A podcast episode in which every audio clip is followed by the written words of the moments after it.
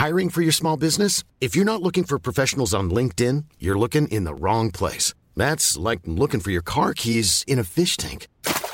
LinkedIn helps you hire professionals you can't find anywhere else, even those who aren't actively searching for a new job but might be open to the perfect role. In a given month, over 70% of LinkedIn users don't even visit other leading job sites. So start looking in the right place. With LinkedIn, you can hire professionals like a professional. Post your free job on linkedin.com slash people today. One size fits all seems like a good idea for clothes until you try them on. Same goes for healthcare. That's why United Healthcare offers flexible, budget-friendly coverage for medical, vision, dental, and more. Learn more at uh1.com.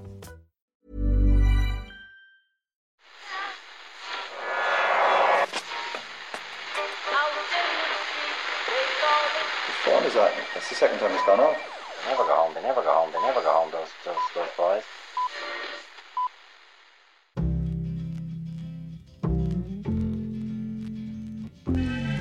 I said, I want to win the league, but I want to win it better. You can understand that, can't you? Yes. Good lad. So he's almost like having a second captain in the team. Second captain, first captain, whatever.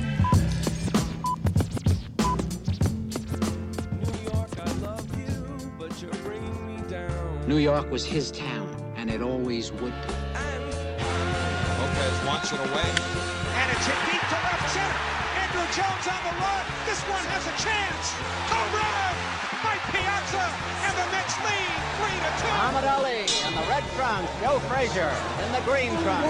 Almost ready for the fight of the century. Then to read on the forecourt. Right side from 20. Jump step. Willis was hit on his first two. Behind the bag. It gets through Butler. Here comes Knight, and the Mets win it.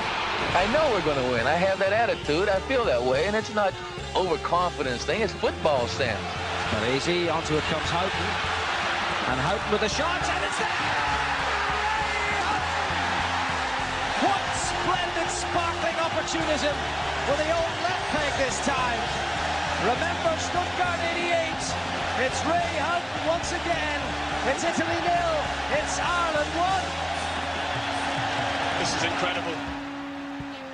Hello and welcome to the Irish Times Second Captain's Podcast, coming at you from New York City. Hi, Murph. Hi, Ken. Hello there, how are Owen. you? What's I'm pretty, going down? I'm pretty damn good, Ken. I'm pretty damn good. We're in the Brass Monkey Bar here on Little West 12th Street, right in the heart of the meatpacking district. You're happy enough with your work environment today, guys? Maybe see, go on, Kieran. Yeah. Well, I was. I mean, uh, I actually went through. So we're staying in Fitzpatrick's Grand Central Hotel, right? So, which meant that I had to go through Grand Central uh, Station at 8:30 a.m. this morning. That's New York time, obviously. And uh, suffice to say that not alone was it rather busier than, say, Milton, which is where I'm from. It was also quite a bit busier than Dublin 8 as well. I have to say, it was a bit of an eye opener. Um, but it is. It's a pretty energetic town. Describe the setup here, Ken. Um, well, I I can see a lot of exposed brickwork. There's exposed brickwork on both sides. There's exposed light bulbs. Exposure is really the theme of this brass monkey. Uh, here, uh, uh, those sort of Edison style light fittings, uh, bottles of booze over there by that on that mirrored rack. Uh, It's a totally untended, uh, untended bar that we've been sitting in for the last number of hours. But of course, And here we are, talk, here we are talking away. Yeah. yeah, it's very nice. Big thanks to the great people at Aer Lingus for flying us over. And apologies once again to the really nice stewardess who was a little bit freaked out by Murph getting on the plane and immediately putting on a Statue of Liberty crown and torch. well, I mean, it's just. Uh, She was she was worried, Murph. She was well, she came over straight away and said, uh, "Is this a stag party?"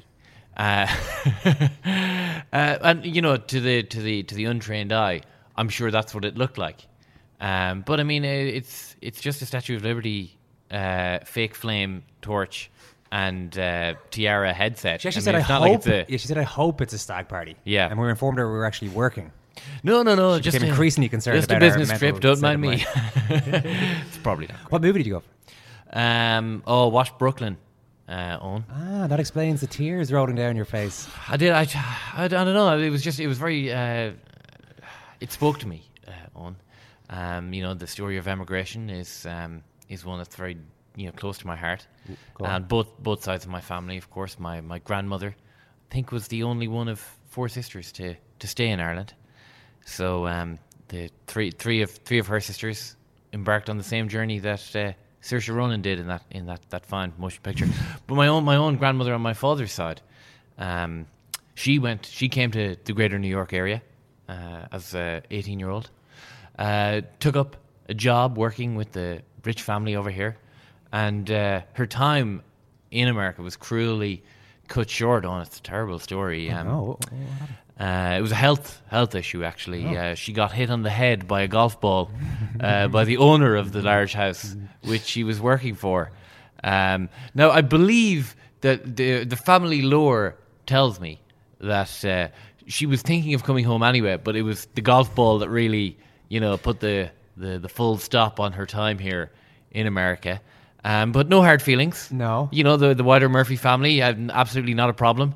We we still embrace America, but perhaps you know we we know also that there are dangers, there are pitfalls um, that can come at you from any angle here. You're descended from the part of the family that were like the Gombeen, uh, the Gombeen people who were successful in Ireland, uh, the local sort of pound of flesh merchants who uh, Absolutely not. I running mean- the running the town like that mean old woman in, in Brooklyn. Absolutely not, Ken. We're, we were, weren't of the merchant class. We were of the underclass. Oh, okay. Um, uh, small small farmers in the west of Ireland and Cleaning the out the sawdust for that mean old woman, while the best and the brightest Mrs. flock to America. That, the Mrs. Brady that comes into the shop and skips the queue. Oh, that Everyone it. else in the shop, that's that's the Murphys and the Carneys, right. So just just just remember that, Ken. I mean, Owen watched Brooklyn as well, I, and I was curious because I was a teary mess at various stages throughout the movie. Um, and Owen watched it much like he would watch Cold-eyed. a, uh, like a National Geographic documentary on the Amazonian rainforest. Um, because the struggle of the Irish underclass is not something that Owen is really familiar with. Yeah. You know, so Ah, sure. In Dublin, we were lording it back then. You know, there's nobody having to head off in any Yeah. sort of boats. I'm glad that I'm glad that you're f- the the the, the sunlight is finally breaking through there on that you, you you understand now something about about my struggle. Ken, you and the gave- struggle of my forebears. Dein Kampf. I got to take you up on something, Ken. You gave uh, poor old Henry Shefflin uh, a pretty awful movie recommendation there on the flight. He was telling me. Well, I was sitting next to Henry Shefflin on the flight. Uh, we were two big men on the plane, Mm. and they'd kindly given us sort of seats with extended leg room by an exit. Uh, I didn't realize, you know, I, when I arrived there, there was Henry Shefflin. He was already there. Um, you know, we chatted about this and that. Uh, at one point, I said uh, I was looking at the movies, you know, in the magazine. I was like, hmm. I was kind of looking through the list, and I'd seen most of them. And then I said, oh, Point Break. You know, they've done a remake of Point Break. Uh, I haven't. Uh, that might be interesting. And uh, you know, I mean, it wasn't like I thought it was the best movie on the list, but I looked Mm. through them and I was like, well, I've seen that, seen that, seen that. Revenant is the worst movie ever made. Uh, and then got down to Point Break. and I said, oh, so I don't know what exactly when. Maybe I woke up at some point and then looked over and could see that Henry Shefflin was attentively watching Point Break. Right, I knew it was Point Break. I mean, because it was guys like jumping out of planes and surfing, and I thought, oh no, he's actually watching this. Um, I'd better man up and put it on myself. You know, just to Mm. sort Having of recommended it, yeah. yeah, I mean, if I start watching something else, he's going to feel betrayed. You know. Mm. Actually, I did watch something else at first. It was something like something called "Love Is a Sting." It's like a short. It's like a, a short movie about a, a, a children's author and a mosquito who comes to his house and ends up communicating with him. Mm. Which was quite, which was a lot better than Point Break, actually. uh, I, which I eventually put on, and I mean, obviously, I was a fan of the original Point Break. I mean, Oh, think we all were. Yeah. Mm. Top class movie. Um, the new movie is a little bit different. It's like the idea. You still got Johnny Utah, although he, he calls himself Brigham. I think I don't know if that's after Brigham Young or uh, what the what the deal is. Utah. Why would like, you change a name like Johnny Utah? Oh, he's he's got some Utah's got some issues with him. Oh, because it, it starts off without giving away too much with a personal trage- tragedy. Basically, him and his, his his mate are going around motorbiking around, and his mate motorbikes off a cliff, Mm. and he's like, "No," and then he he Sorry, what was that line again? No, and you see the guy, you know, he's you know, brown bread. Like I mean, Mm. that's that's the first scene, and and like uh, Sylvester Stallone's uh, cliffhanger horse. Does, does Another- that happen? no- yeah, yeah, And then he, he's troubled. right see? yeah, yeah. He's troubled then, and I think the name Utah then has has got some bad some bad connotations for him. But he's like he's a polyathlete That's the thing, right? Mm. Poly, like an extreme polyathlete, meaning kind of a rich kid idiot who goes around doing extreme sports.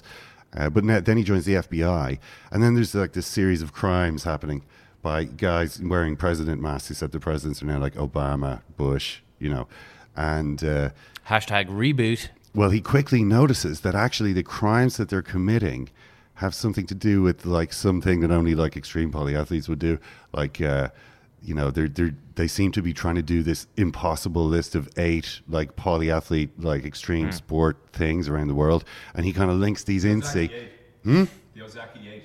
Yep, The Oza- that's it. The, the, the Ozaki, Ozaki 8. eight, yeah. Did you watch Point Break? No, well, uh, well you did. You did. Okay, the Ozaki. Okay, he watched it. Right, he learned it from the movie. Okay. He is Simon Hick in case you're not fully getting his voice. We don't give him an actual microphone, obviously. But the whole the so so far so basically the same as the other Point Break. But really, all this movie is is just an excuse to show these kind of extreme sports. It's just like this kind of you know like a music video type depictions of. You know, oh wow! Like here's a guy surfing a really big wave. Here's a guy like jumping out of a plane. Oh, here's a guy parachuting into a into a chasm. It's like Simon's uh, recently viewed on YouTube. That's basically what it sounds like to me. That's but you can see this stuff on YouTube, and it's and it's kind of much better. It doesn't have all this pretension of, of a of a movie which with, with this fake emotional structure and this you know um, spurious link to a movie that you used to like when you were young. Anyway, I turned it off, but I saw Henry Shefflin was sticking with it because once he starts doing something, Hmm. he goes all the way. Oh, I don't think so. But I was just dreading. I was like, "How long is this movie?" I, I had I, I had turned on some other thing. Like I was watching Game of Thrones, Mm. and uh, and uh, he Henry Shefflin had f- eventually finished watching Point Break. But I thought, nah, I'll keep my headphones on because I don't want to have to. This this conversation going to be awkward. Like that was one of the ter- Yeah, worst thanks for nothing, ever. Kane. Uh, but he kind of looked over and he saw me watching it. He's like, "Oh, you turned it off." I was like, uh, "Yeah, it was it was a bit disappointing." And then he looked at Game of Thrones, which was on, you know, it was the scene with like Daenerys Targaryen, like you know, summoning the dragons or whatever. And uh, he's like, "Bit far fetched." and I said. Well, not as not as far fetched as the Point Break remake, to, to be honest. Uh, to be honest, Henry. So uh, I'm not sure Henry fully saw it through, to be honest, Ken. I think he might have switched off Mm. before the end himself. But Henry Shefflin, one of our greatest Irish sportsmen of all, of all time, as well as watching mediocre movies, uh, If, is, if Point Break hasn't entirely broken his spirit, is over with us. And our favourite boxer is here too, the former and future world middleweight champ Andy Lee. No word yet on what Andy watched on the flight over. They're both going to be upstairs on the rooftop bar in Brass Monkey here on Wednesday night for our mega live show. Joining them will be New York residents John Duddy and Des Bishop. Yes, Holy indeed. shit, Murph, that's a lineup. I know it's it's a lineup and a half on, and uh, we're going to have a ball. So I mean, it it, it kind of seems unfair that we have to, you know, that that we're down here. We should be doing this up in the roof terrace as well. I suppose it's, it's raining. Yeah, it's a little bit drizzy. Good, good weather forecast for tomorrow, though. Yeah, we're so we're going to have a ball. It's going That to be show's going to be available for podcast on Thursday. On this one, we're diving deep into the part of a sportsman's brain that compels them to forget how brilliant they are at what they do and instead blow it at the biggest moment. Sam Weinman was at Augusta to watch Jordan Spieth get his well, grit his teeth really and drape the green jacket over at the shoulders of Danny Willett on Sunday. A narrative that tied in nicely to a book that Sam is writing at the moment uh, in, on the study in which he studies the dynamic of losing. Sam had a great interview with Greg Mm. Norman about the It- most famous collapse of all in the Masters 20 years ago. Yeah, it's basically like uh, John Terry having to present the European Cup to Ryan Giggs in after the Champions League final in Moscow. that's, basically, what. Jordan Yeah, yeah. had to do. Yeah, yeah. Uh, twice actually. I believe you have to do that yeah, twice. You have to go yeah, once ceremonies. inside and once outside. Which, in fairness, that's not great. Sam's not far away. He's on the way here from his office at the World Trade Center, so he should land in, in a couple of minutes. Murph, we popped out to Randall's Island last night, just north of, just northeast of Manhattan, between East Harlem, the South Bronx, and Astoria, Queens. For those who know their New York geography, Mm. to catch up with this guy. And Johnny Glynn is setting sail here, 30 metres out, up over the defender's head. It's Glynn! He scores! What a goal! 52 seconds are gone. Let's talk about your performance first of all. Was that one of those days where just everything went right for you from the very, very start? You know, it's boxing enough now, to be honest. Um, I suppose when I got the first goal, I kind of pushed on from there. And uh, it was just lucky everything broke my way anyway, so I was happy that way. What's this about Galway only having one forward? Uh, it's fucking bullshit, as you see yourselves. Sorry, sorry. Um, Oh, Galway's Johnny Glynn. Ah, also, a really top class hurler, as well as the giver of superb post match interviews. I know, I know, and uh, there's just something so there was something so refreshing about that because he had played so brilliantly that uh, that was after the Cork game last year, and he played All so br- quarter-final for Galway, Yeah, sorry, yeah. he had played so brilliantly that day, and the question, you know, uh, obviously the, Joanne Cantwell was framing it in such a way as to. You know, to get a Elicit a reaction, positive- yeah. yeah, uh, to get a reaction, and to say that you know, obviously, you guys, there's so much to it more than that, but to more to the goal or forward lines and Joe Canning. But there was that's exactly what Johnny Glynn thought at that exact moment. So it's hard to hold it, hold it against a guy who uh, who decides to speak like that. But Johnny, of course, has been a, a absolutely uh, brilliant hurler for the last uh, three. Last year, in ways, last year was his breakout year. But I mean, even as a 19 year old, he was re- he actually really put it up to Kilkenny in the the replay that year and in the drawn game as a 19 year old. You know, in 2012, um, and obviously is a huge man, has all the physical gifts as well, but showed with the goal that we just heard there, the Jerkani commentary, uh, you know, lovely dexterity as well, lovely stick work. So th- he's he's obviously a huge loss to Gola. We'll get into that with him in the chat. What's he doing Um, over here? Um, the, he's not. He's not back. In, he's not going to be back for Galway this year. he's not going to be back for Galway this year. He's uh, staying in New York for the year, and uh, it's very interesting actually on, on why he he has made uh, a decision like that. Um, and uh, but he's uh, keeping busy by playing for the New York Footballers this year as well. So we'll hear all about that in, in the course of the interview that we'll play in uh, in a few minutes. All right, Sam Weinman from Golf Digest, author of Win at Losing, Harnessing the Power of Setbacks to Su- Succeed in Work and Life, has arrived in Brass Monkey Murph. Get the man a second captain's mug for Oh, crying out we go. loud There here. we go. Oh, congratulations. Thank you. Oh, Sam. I'm honored Yeah. to have this. Well, this is a friend of Brian Murphy's, uh, so automatically a friend of ours. How well do you know US Murph, as we call him? I know him well enough. I mean, I knew him before he was a big radio star, but I was uh, I was telling you guys earlier that we used to travel the golf beat together, covering all the tournaments. And uh, before he was uh, a star of the airwaves, he was he was uh, he was a fantastic writer. I guess he still is a fantastic writer, but but a but a lax one. Um, anyway, um, so we you know five three or four years we did that together and stayed have stayed close ever since. Yeah, good fun at Augusta with yeah, him, I'm sure. It was he was he tore it up. I don't know if he's still that way. what about this year? An easy question to start with. What exactly happened to Jordan Spieth on the 12th hole on the final day? Yeah. Well, I, I think uh, You've only got an hour and a half to yeah, that's answer right, here, so, uh, I mean, you can you can answer it uh, a thousand different ways. I mean, the the the simplest way is he collapsed, and even he said it. I was thinking about this the other day. I mean, everyone saw it. It's like, can you imagine the strain that a guy would be under um, leading that tournament for seven straight uh, rounds. I mean, it's just even though he seemed like he handled it so well, just the amount of pressure that you must feel having the lead, holding the lead, knowing the guys are coming after you, knowing that those holes, you know, await you on the back nine every round.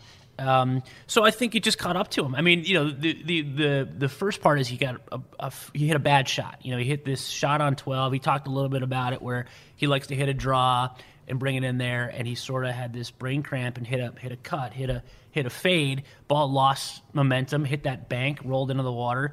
Now it's now it's real. Now you're hmm. now you're now you're starting to think about it because you, you could make the argument that he had a pretty good roll going up until that point, even when he hit that shot.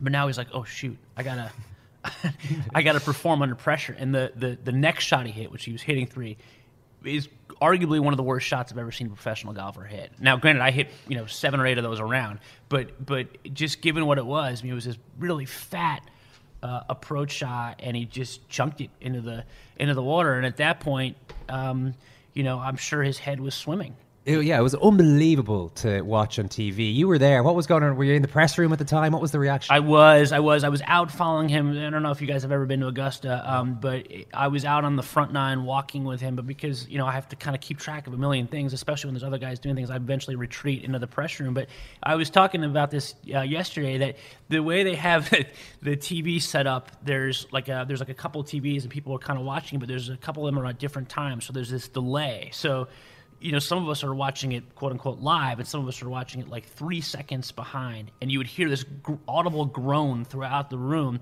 because they had just seen what happened. So it was just this collective disbelief. Um, and you know, everyone else who we had the same reaction. I'm sure everyone else on TV, watching on TV, had, which is, how is this happening? You know, this is devastating to this guy. And you know, um, as a as a journalist, I'm supposed to be impartial, um, but I heart ached for the guy. It was just brutal to watch. So.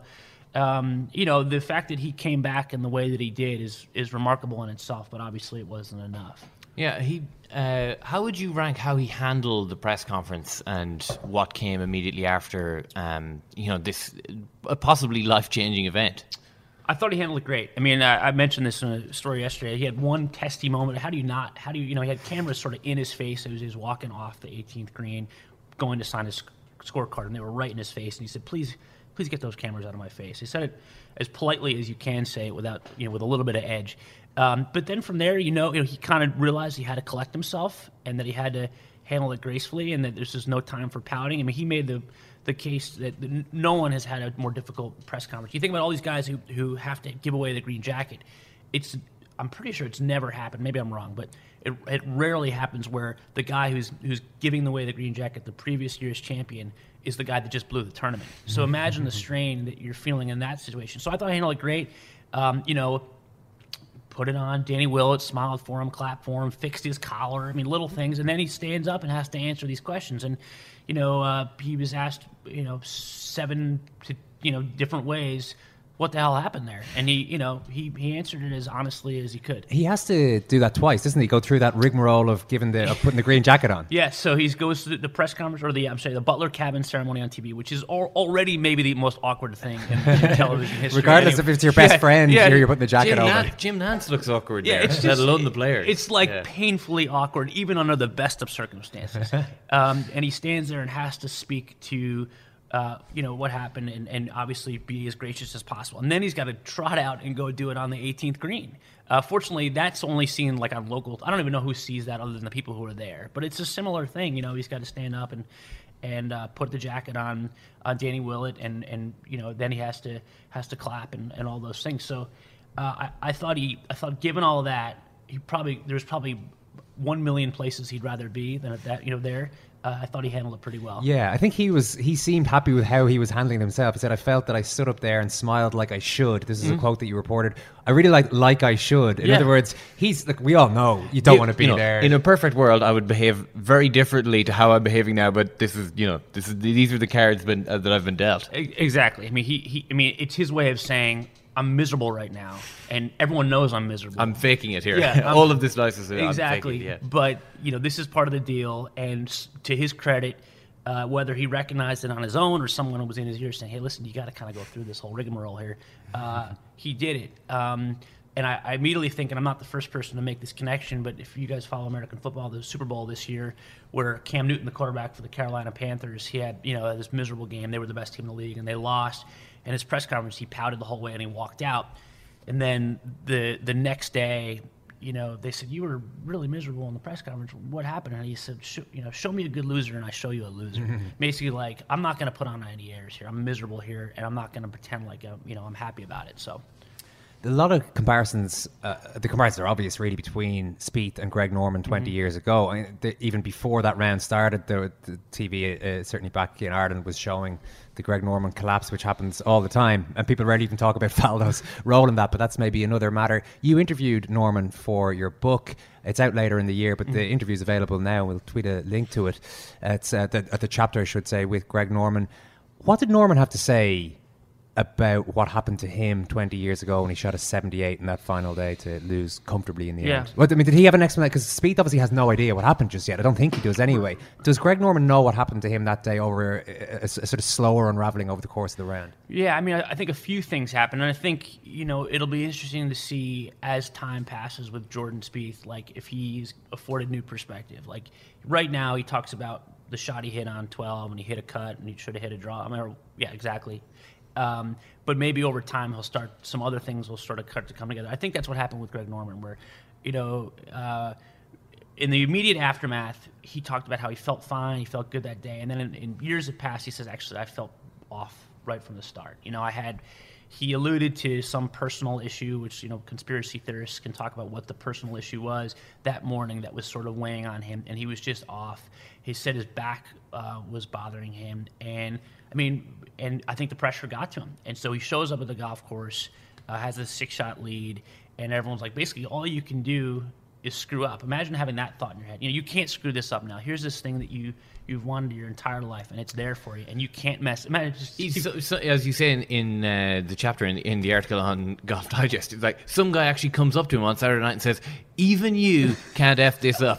I mean, I, I, even like to be honest, even if you go on and win the tournament by eight shots, you're not thanking the guy for coming up and saying that on no, a Saturday night. it's it's unbelievable to me. It's just planting this seed. I mean, I'm such a mental midget in terms of like beat my ability to handle pressure and things like that. Mm. So I would fold so early in the process. It wouldn't. So It's a journalist, to- by the way, I said that. It's, it's Yeah. a, BB an old British, uh, or uh, an old school British guy, I think, who said that to him. Peter Dobereiner. Yeah, Yes. He was a v- very famous, great writer. And they were it, it, what's also often uh, misunderstood about that exchange is they were sort of friends or friendly. So it wasn't like he was saying. Oh, you yeah, know, I mean, trying to yeah, kill him or anything. But still, uh, you know, just planting that seed in his head. So I think he was off. I think everyone um, leading up to the first round was trying to, to, you know, lift his spirits and say, "You got this." And he was preoccupied with the fact that something's wrong. I don't feel great. My swing feels off. And his his big mistake, he has said to this day, was that he should have acknowledged that before he teed off.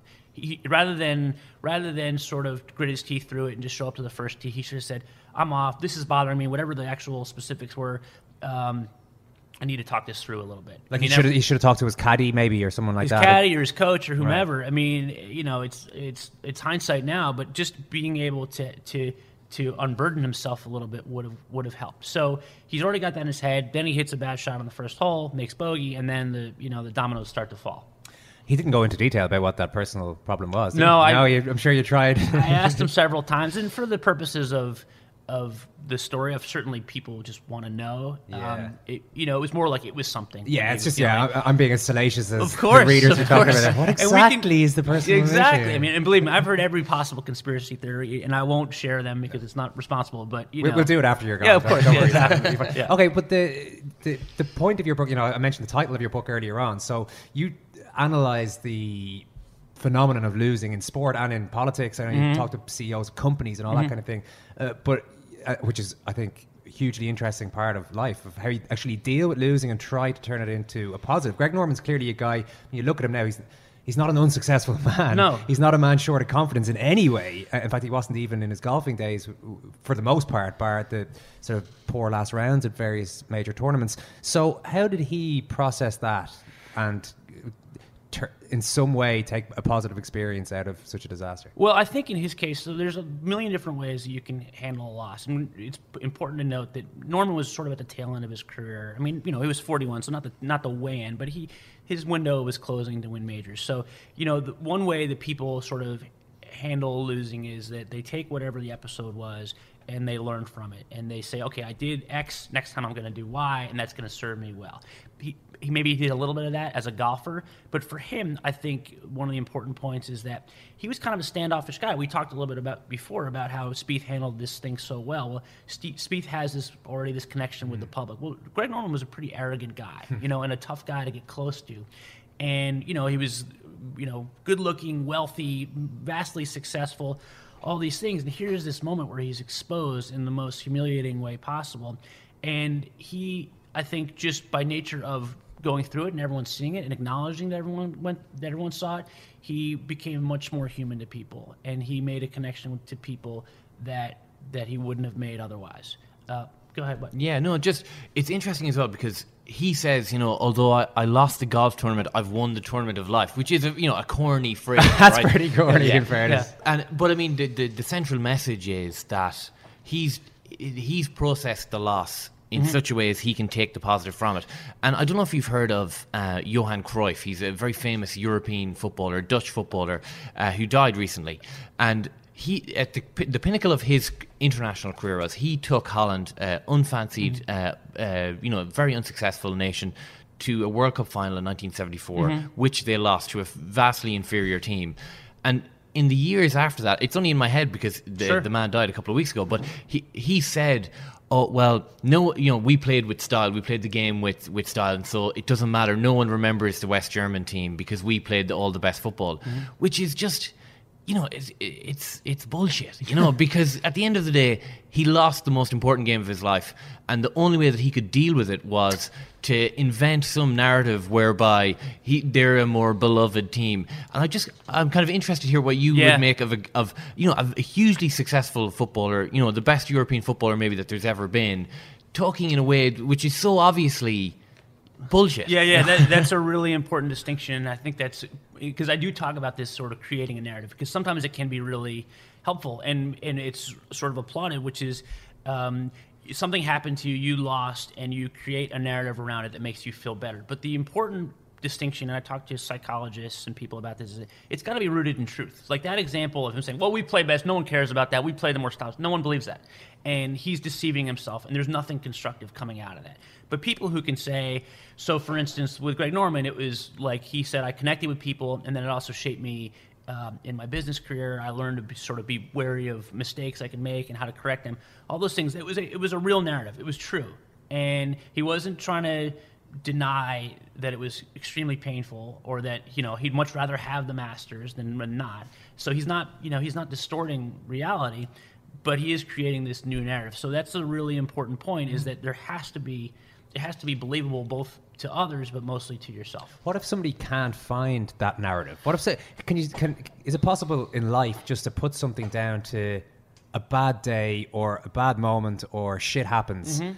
and literally just leave it leave it at that. Don't over analyze it and move on with your life. Or do you feel based on the research that you've done that you actually have to find something positive out of every negative experience? Well, I mean, look, I, I think one of the things that I make a really big point of saying in the book is I don't get into tragedy. Although there, you know, like you know, there are there is a line here. We're talking about failure. We're talking about losing, and in the in the book, I do talk quite a bit about real real pain that people suffer and you know uh, health issues and things like that but but there is a line there that i don't go to which is you know real tragedy things that we don't want to you know go into detail but unexplainable things um, for the reason that one although i do think that there is growth to come from that you can't. there's all this thing called you know there's, you've heard of post-traumatic stress disorder well there's also post-traumatic growth and that there's actual real studies about this that people who go through these unexplainably bad things can become stronger more resilient people um, but i don't i don't go too much into that because i feel like that's a whole other category but as far as like things that are just a bad day or things Yeah. like that well i mean or, or not a bad thing, but things that were a really low moment. And uh, say, say Jordan Spieth, for example, could he potentially just say, "Look, I'm going to forget about that. Uh, I, I'm actually not going to look for anything from it. I'm not going to see it as s- some life affirming moment, even in a perverse kind of way. I just hit a number of crap shots in a row, Mhm. and I, I'm going to I'm going to move on from it. Yeah, well, I mean th- that's another part too, which is that there is something to be said for isolating the moment, not m- letting it define you, and you know that's the sort of positive. Which is, uh, you know, the positive is that I'm not going to let this thing be this monstrous thing. It doesn't mean that you have a negative experience and then you suddenly have to dissect it and dwell on it and move on. In some cases, okay. I know I'm still a good golfer. I know I'm the, one of the best golfers in the world, if not the best golfer in the world. I have two green jackets. Whatever those things are, you're basically isolating this one failure and saying, okay, I'm compartmentalizing that, I'm mo- and I'm moving on. You know, and I talk about that in the one of the stories I just wrote the other day, which is like that's another way of dealing with losing a failure, which is like, um, you know, just making a mistake and realizing, okay, that happened, and I'm I'm ready to turn the page and, and moving on undeterred. Yeah, and I, th- I think that if you're talking about you know the pantheon of you know great jokes, you know golfing jokes, I don't think that Spieth's will come into it. Um, I think it was a very spectacular fall from grace, but uh, maybe I should rephrase that. It was a very big choke, but I don't think it's a choke that's going to define a guy. But you know, Murph, yeah, just on that, when I was watching that, right, as he was set five shots clear, six shots clear, whatever he got to in the in the closing round, I was looking at it, and particularly with McIlroy struggling. And honestly, I, I, this is maybe I was just being lulled into this, but I was thinking, Jesus, I'm not sure about McIlroy. Like long term, I think McIlroy is going to struggle. I think McIlroy will struggle with himself actually quite a Mm. lot in his career. But this Spieth guy, I Yeah, mean, he's like he's, he- he's, automaton, wrong. He's you an automaton. He's, yeah. he's he's he is Tiger now. He's he's dominating this tournament. He's going to win by eight shots, nine shots, and he's going to go on and win God knows how many Mm. tournaments. And then it's amazing how it changed so quickly. So I do, I actually think it does go down as one of the more sh- shocking moments. Yeah, yeah, but I, I suppose my point is that he doesn't have to prove to himself that he, you know, No, he's done it you know, already Yeah, three- like three what he's, you know, yeah. what he lost out on is something that he's already won once before in any case, and as a result, it's not going to haunt him to the to the extent. Another example that you mentioned, Phil Mickelson not winning the U.S. Open, and it's ten years since he uh, Mm-hmm. choked at Winged Foot. So, I mean, certainly it was spectacular and it was great television, but I don't know that it's the sort of choke that's going to define. You know, uh, when we Mm-hmm. sit down in 20 years to talk about Jordan Spieth's career, I think he's probably going to have three or four Masters wins, and this isn't something that's going to be mentioned massively. I I mean, if we're going to project that far, that's that's that's where the safe money is, right? Is that this will not be this is a blight and a pretty bad one, but you know he'll be able to win another Masters and put it behind him. It's kind of like you mentioned, Rory, is that the 2011 Masters that Rory lost that could have been this you know devastating loss to him. In some ways, in the context of the Masters, it might Yeah. still be, but he did win the next major, and that suddenly pushed that other failure back into the, the background a little bit. So, I my my strong suspicion is that Spieth will rally. It might not be this year, but he'll over long term he'll be fine. It's very interesting you brought up that idea of legacy, though, because it reminded me of the more spectacular choke again in this tournament, and that was Ernie Els. I mean, when we're talking about Ernie Els in 20 years, do you think we'll be talking? Not, I'm, I'm not, okay, if you take it away from, say, hardcore golf fans, Mm. general sports fans, people who are into sport a little bit and watch some golf, watch the majors, as a lot of us do. When they think of Ernie Els in 20, 30 years, do you reckon they'll remember the major victories or this complete shambles in the first green at Augusta? I, I think that would be spectacularly unfair on Ernie Els. if that, if that, It is. I- it, it I- is, But uh, honestly, I, think that's your- the kind of thing that sticks in people's mind who aren't as. You look shocked when I brought that question Yeah, up. So. I, I, I mean, I would, I would hope for his sake, and I hope just as a commentary on human nature Yeah. that people will be able to get past. And this is a, you know, it's obviously like great fodder, and you know, See, I think this is what uh, I think what uh, the point that, uh, that that there may be merit to the point from the point of view of it being certainly a vine that's easier yeah, to such a great clip for the way we consume sport now. It's perfect. Yeah. you know, it's actually perfect. It's got everything in there. Yeah, and I, and I just really hope that 20 years, just because 20 years of uh, uninterrupted, almost uninterrupted golfing success, just because that can't be shrunken down into a vine, doesn't mean it's going to be forgotten. Yeah, as I mean- a result of uh, instead of. I think six Sam's actually angry with me here. No, not at all. No, no. I mean, I think if you were going to this make interview was going really well. It was. I was having a great chat here. That's it. I'm out of here, guys. I'm done. No, I, I mean, I think like Jean Van de Velde, you know, that was a collapse, and he had nothing else to point to, or really nothing major to point to. You define him by his one collapse at, at Carnoustie in 1999.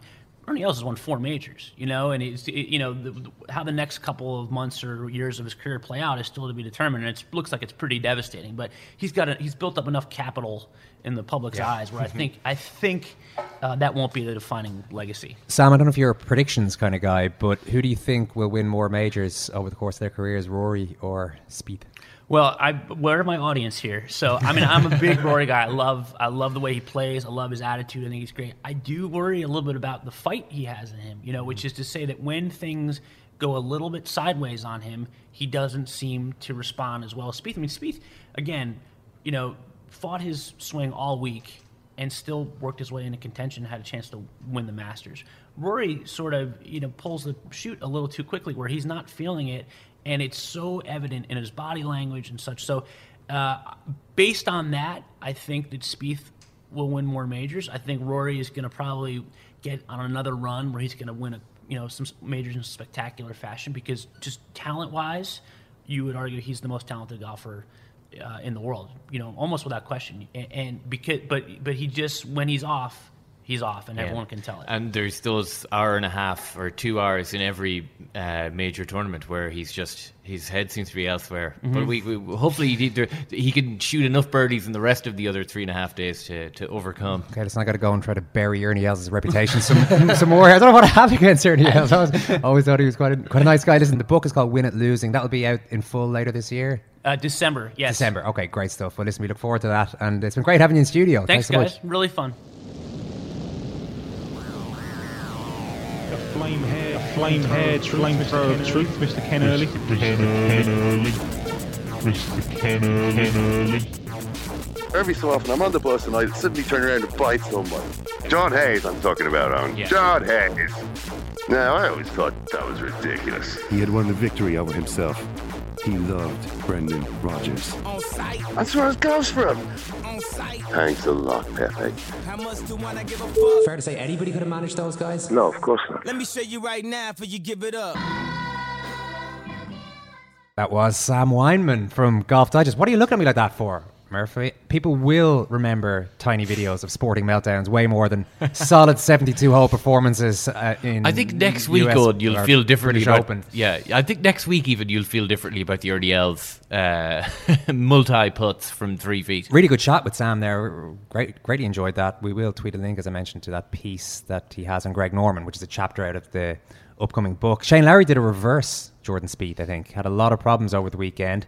But then boom, hole in one at 16. Yeah, it's yeah, yeah, and I mean it, it's it's weird. You know, you would think that the disappointment of how Friday, Saturday, and Sunday went would kind of, you know, dull the excitement for Shane when the the hole in one went in on Sunday uh, afternoon. But I mean, it was obvious. Like there is no more famous par three in golf than the 16th at Augusta. I think that's fair enough. Maybe the, the 12th at Augusta, maybe. But I mean, that is about the most famous par three. Certainly the most famous par three hole location. I mean, when you know when you watch it on a Thursday, you're like, "Oh God, that's a great tee shot on Sunday." When people end up down in that little hollow, so I mean, the idea that you could hit that shot, everyone has that arc. Everyone has the ball landing right there, the ball trickling slowly down that hill into that uh, whole location. I mean, it's about as iconic a golf shot as there is. And for Lowry to have a moment like that, even with all the disappointment of how the, the three days went after that brilliant uh, 400 par round on on Thursday, I mean, I think that's a memory that that's Oh, yeah. not gonna that's not gonna fade. You know, Even with Davis Love and wasn't it Trevor Trevor Immelman Mm. stealing his thunder a little bit later? We're going to forget about Ah, those. forget about that Scratch those in the record books. I'm greatly looking forward to the Irish Times Second Captains New York football podcast. That's yeah. They have asked for that, really. Yeah, you can laugh. That was the World Cup. I'm a little bit of an idealist, but having said that, I want to be like me. You don't know what you're talking about. What did you know? I managed to stay alive for 16 and a half years, like- I'd say it to your face, and I'll say it to you now. I come down Swanfield and we'll see them, won't we? What you doing down here, you shawny man? Well, then we're going to hear from Kevin Grogan, who is a who, who played once played for Manchester United back in the day, was a European champion with Ireland in 1998, the under 16s, um, a player of that vintage. Uh, who's been over here in New York uh, since 2009. Uh, he's a coach now. He's a technical director of a soccer club over here, and uh, he's got a pretty interesting story. So we're going to hear from him. We're also going to hear from uh, George Vecsey, uh, who is a long time uh, columnist uh, for the New York Times for for 30 years. Went to eight World Cups. Wrote a book about that.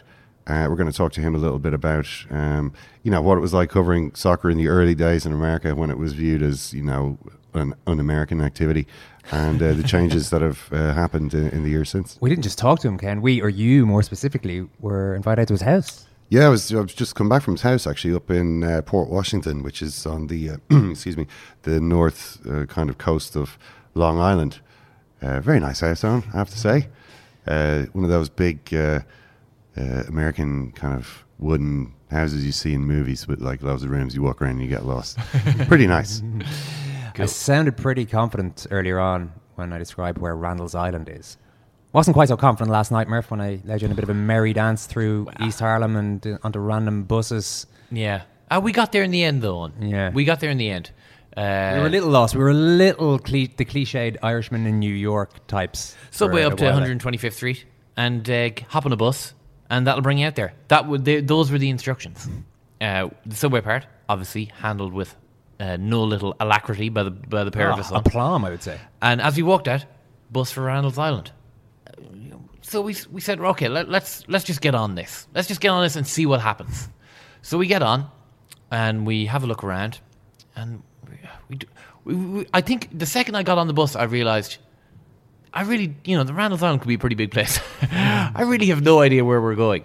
All of a sudden, two pe- two two uh, gentlemen get on the bus. One of them, an extremely red-faced gentleman, red hair, uh, and he had, he appeared to have some football boots with him. And I said, "Owen, just go with me on this one. just go with me." We walked up to where they were sitting down and just stood there and uh, tried to eavesdrop on their conversation to see maybe they might say something along the lines of, God, we're a little late for GAA training, Training at Randall's with Island. Johnny Glynn tonight, yeah. you know, uh, just little sniffing some clues. So we walk up and uh, the two lads turn around and go, Oh, and Murph, what's the crack? we're like, thank you very much, Ah, excellent. Connor and Jamie, who we later found out, who were heading to the very training session that Galway hurler, now New York footballer Johnny Glynn, was about to uh, to to oversee. We got there in the end, and we got talking to Johnny Glynn.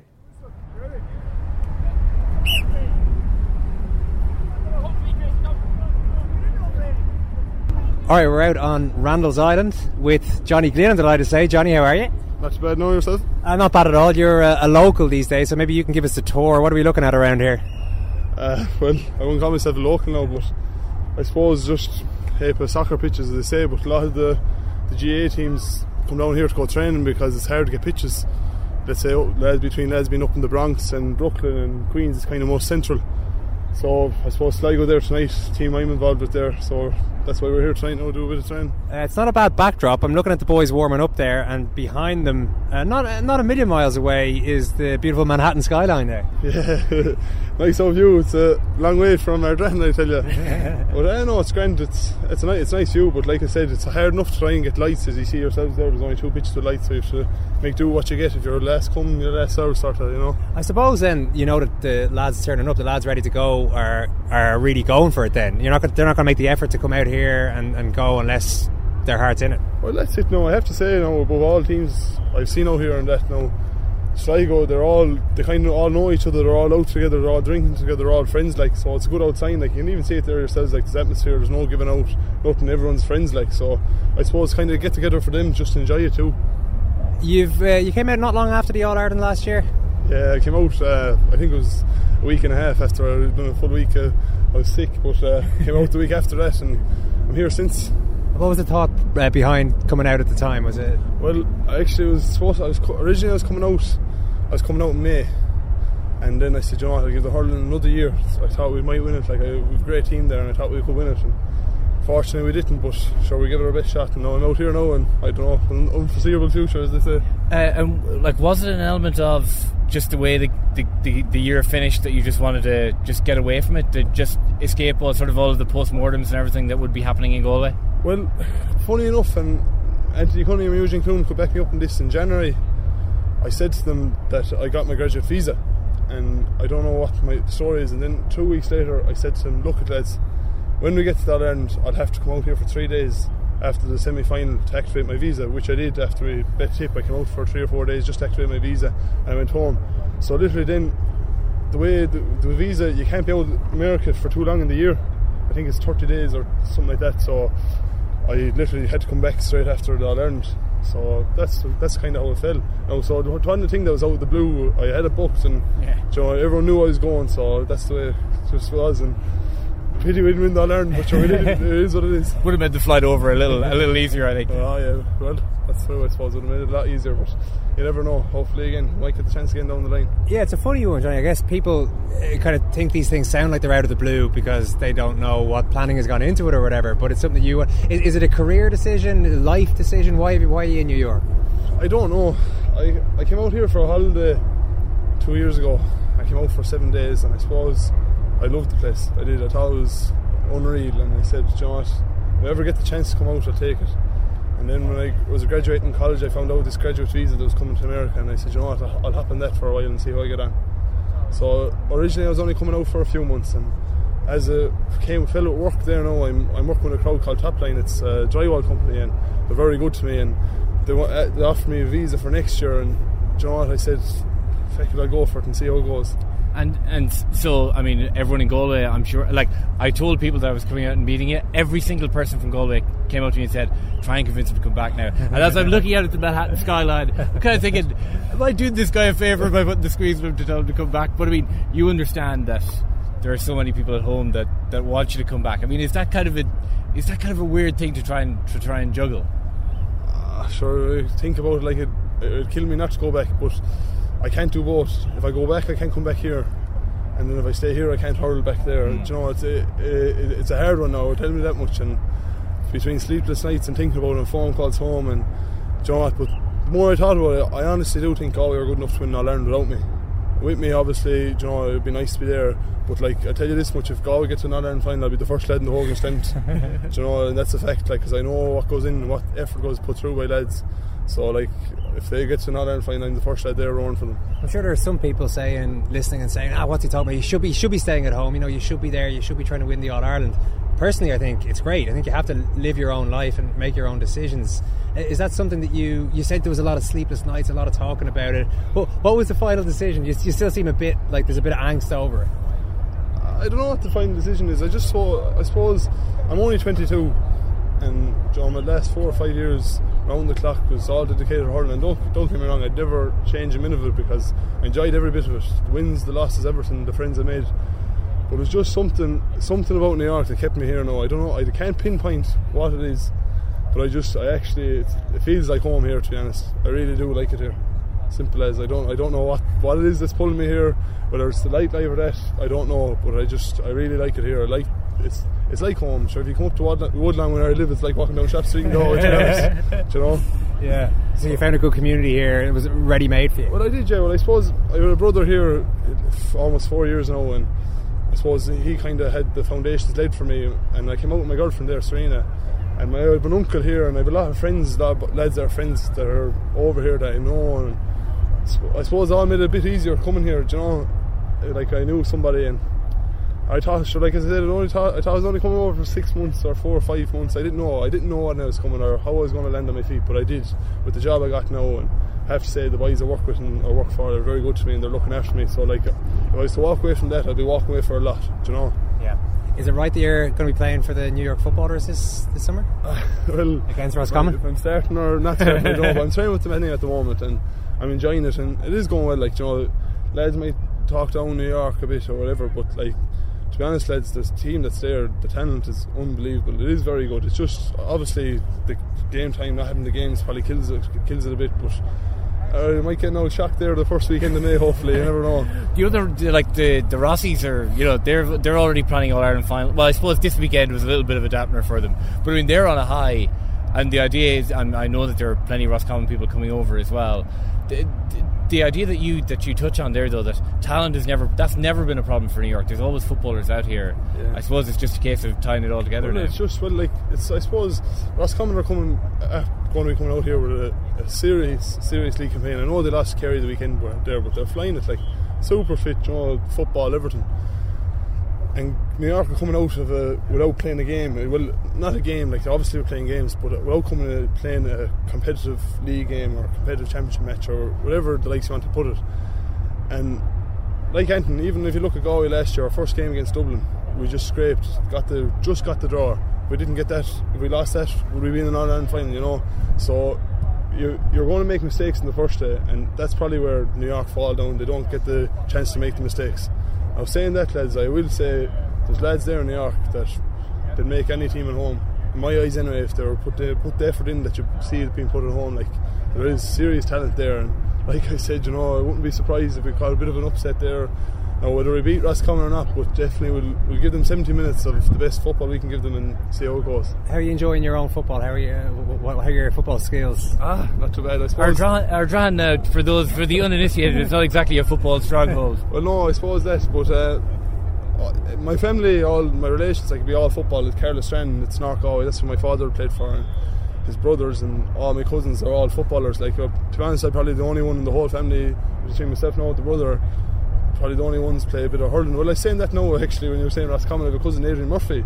He's corner forward there in the Roscommon hurling team. But uh, as long as it's not the football team, won't be too Yeah. right. But uh, yeah, it's all football in the background, the family and that. Now saying that, I have two left feet in me, but I give it a go and see. I might be fit and hand past the ball. You know, might get away with that hopefully. you said earlier, Johnny, that you thought you could. You thought there was no, an All Ireland team last year, and that's why you were still there last summer. Looking back now, is there still a nagging regret that you left it behind you a little bit as a team?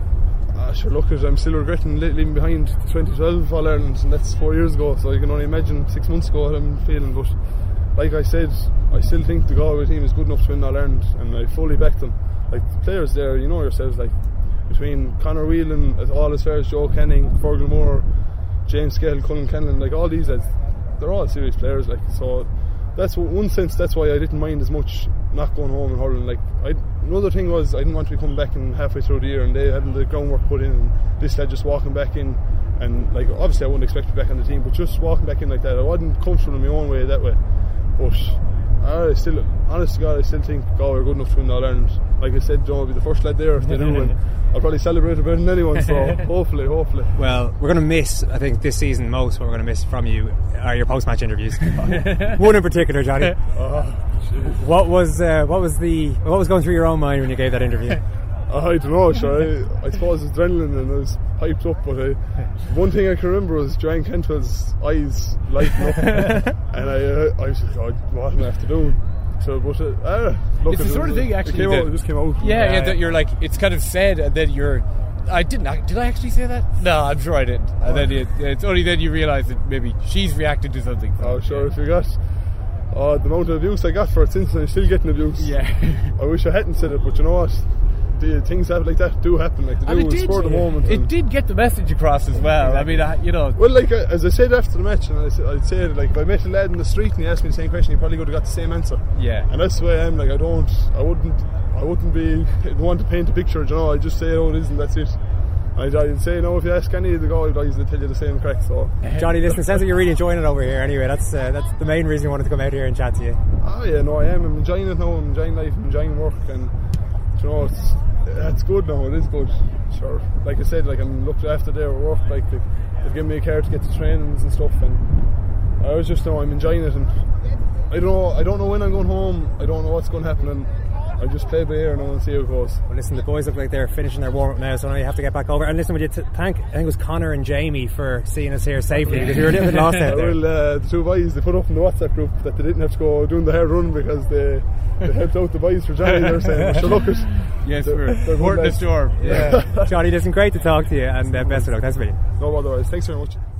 What an absolutely sound man. Johnny Glynn there speaking to us as he trained the Sligo Football Club on Randall's Island. And uh, I hope you enjoyed the chat. Yeah, it was good. good. I don't think he's talked that much about at all, really. I know the No. Galway manager has been asked about it after every every few weeks it Pretty comes much up. yeah, and yeah. after the playoff, the league playoff defeat to Cork, he said, "Look, it's not happening. We respect him. His wishes. He's staying over in New York." But no, I don't think we'd heard really Johnny Glynn's no, explanation for it. No, just all we'd heard was from from Micheál Donoghue, really. So, uh, what what was interesting to me was, you know, and that was true actually. What I said in the interview, the amount of Galway people who did actually say to me here, you know, try and have a word with the man. and it's actually only when you come over here and you see how much fun that was, that looked out in Randall's Island.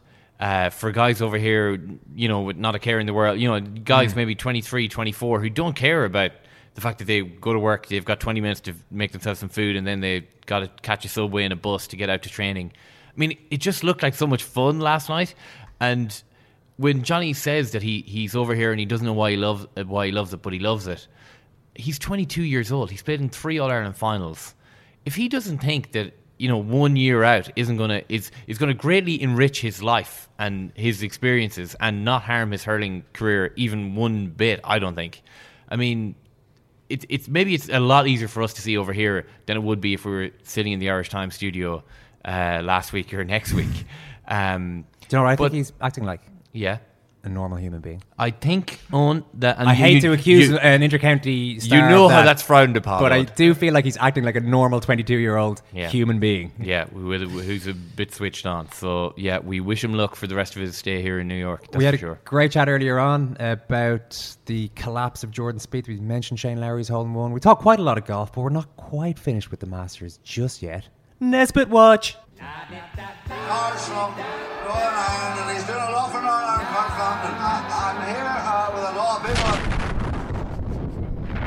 What?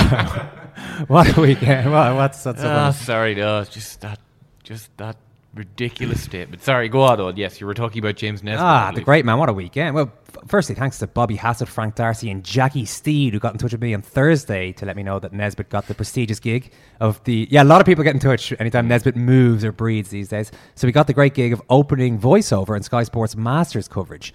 But his impact did not stop there. Oh, no. Thank you to Johnny Macport, Tracy Owen, Gene Renahan, and a few others for pointing me towards the BBC's behind the scenes coverage on Sunday night. I don't know if you've seen this, Ken. There was some footage of major celebs enjoying Danny Willett's victory there, including the likes of Alan Shearer and others, and enjoying some presumably complimentary hospitality, I think it has to be said as well, among the elite. Free to those who can afford it. Very expensive to those Among who can't. the elite was Alex Ferguson, who was asked you know, how great it was to be there, that kind of thing. And Fergie had an able wingman. I'm very fortunate in my life to retire, able to go and see that. If I'd been managing Man United, I wouldn't be here. If I'd been managing Man United, I wouldn't be in the Ryder Cup. Simply because my job was the more important. But that privilege, having retired and doing this, what I've done today, is fantastic. I have to say, I'll there's a few people at home are glad you were managing Manchester United for as long as you did. Oh, Oh, what a double act. That was Oh, Nesbitt. Nesbitt right in at the end there after Shut up, Alex Ferguson Nesbitt. blathered on for a while. Fergie sounded like he was having a whale of a time Oh, there. yeah, yeah. He he uh, he He was really enjoying the Had a Masters. Great, great time. Well, I mean, listen, it's a hell of a golf tournament. Who wouldn't enjoy it, Ken? Oh, yeah. Particularly if you're watching it from where Fergie was watching it. He's done it a from. hell of a lot for Manchester United. yeah, he is. He's done a hell. He's here with a lot of. Jimmy Nesbitt was there with a lot of people. Arsenal going on, and he's doing a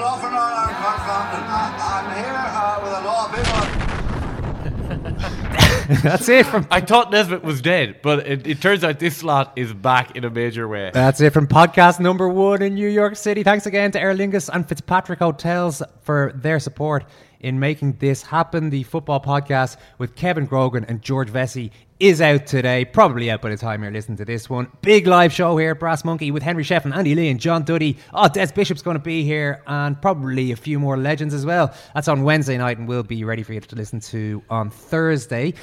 All right, lads, want to go for a little stroll along the High Line? It starts just outside there. Ah, no? Ken? I'm just. All right, I'll go myself. Thanks, guys. Thanks, Thanks. Thanks for listening. Thanks. Bye bye.